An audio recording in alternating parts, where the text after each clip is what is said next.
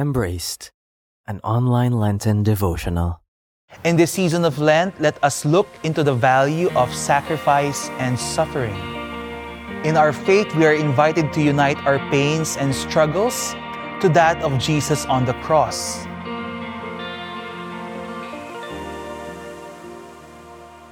Reflecting on burying the dead reminds us of our own mortality and also reevaluates our relationship with our bodies.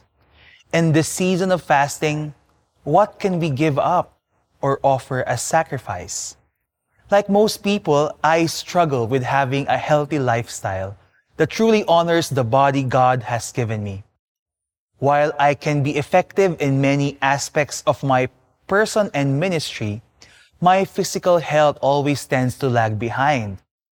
And while it may seem counterintuitive to think about self-care during Lent, its ascetic practices can be a good time to help us rediscover a spirituality of caring for our bodies. In this season of Lent, let us look into the value of sacrifice and suffering.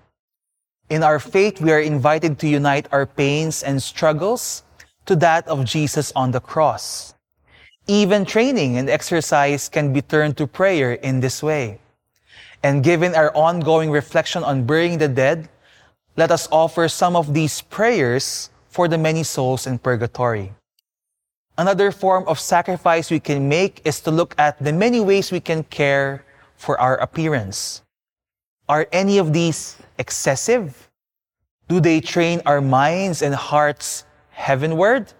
Or do these foster vanity and inflate our egos?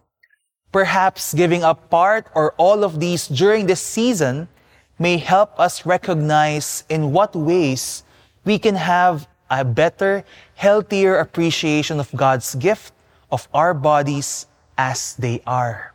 Finally, in terms of our relationship with others, let us also offer as sacrifice whatever lingering ill feelings or grudges we may have from people who have passed away.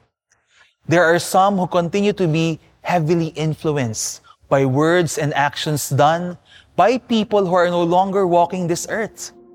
May Lent be the season when we can let go and move past these incidents and surrender ourselves more fully to God's mercy compassion, and providence. The love you keep on giving keeps our Mercy Ministries living. To know more about our Mercy Ministries, visit feastmercyministries.com.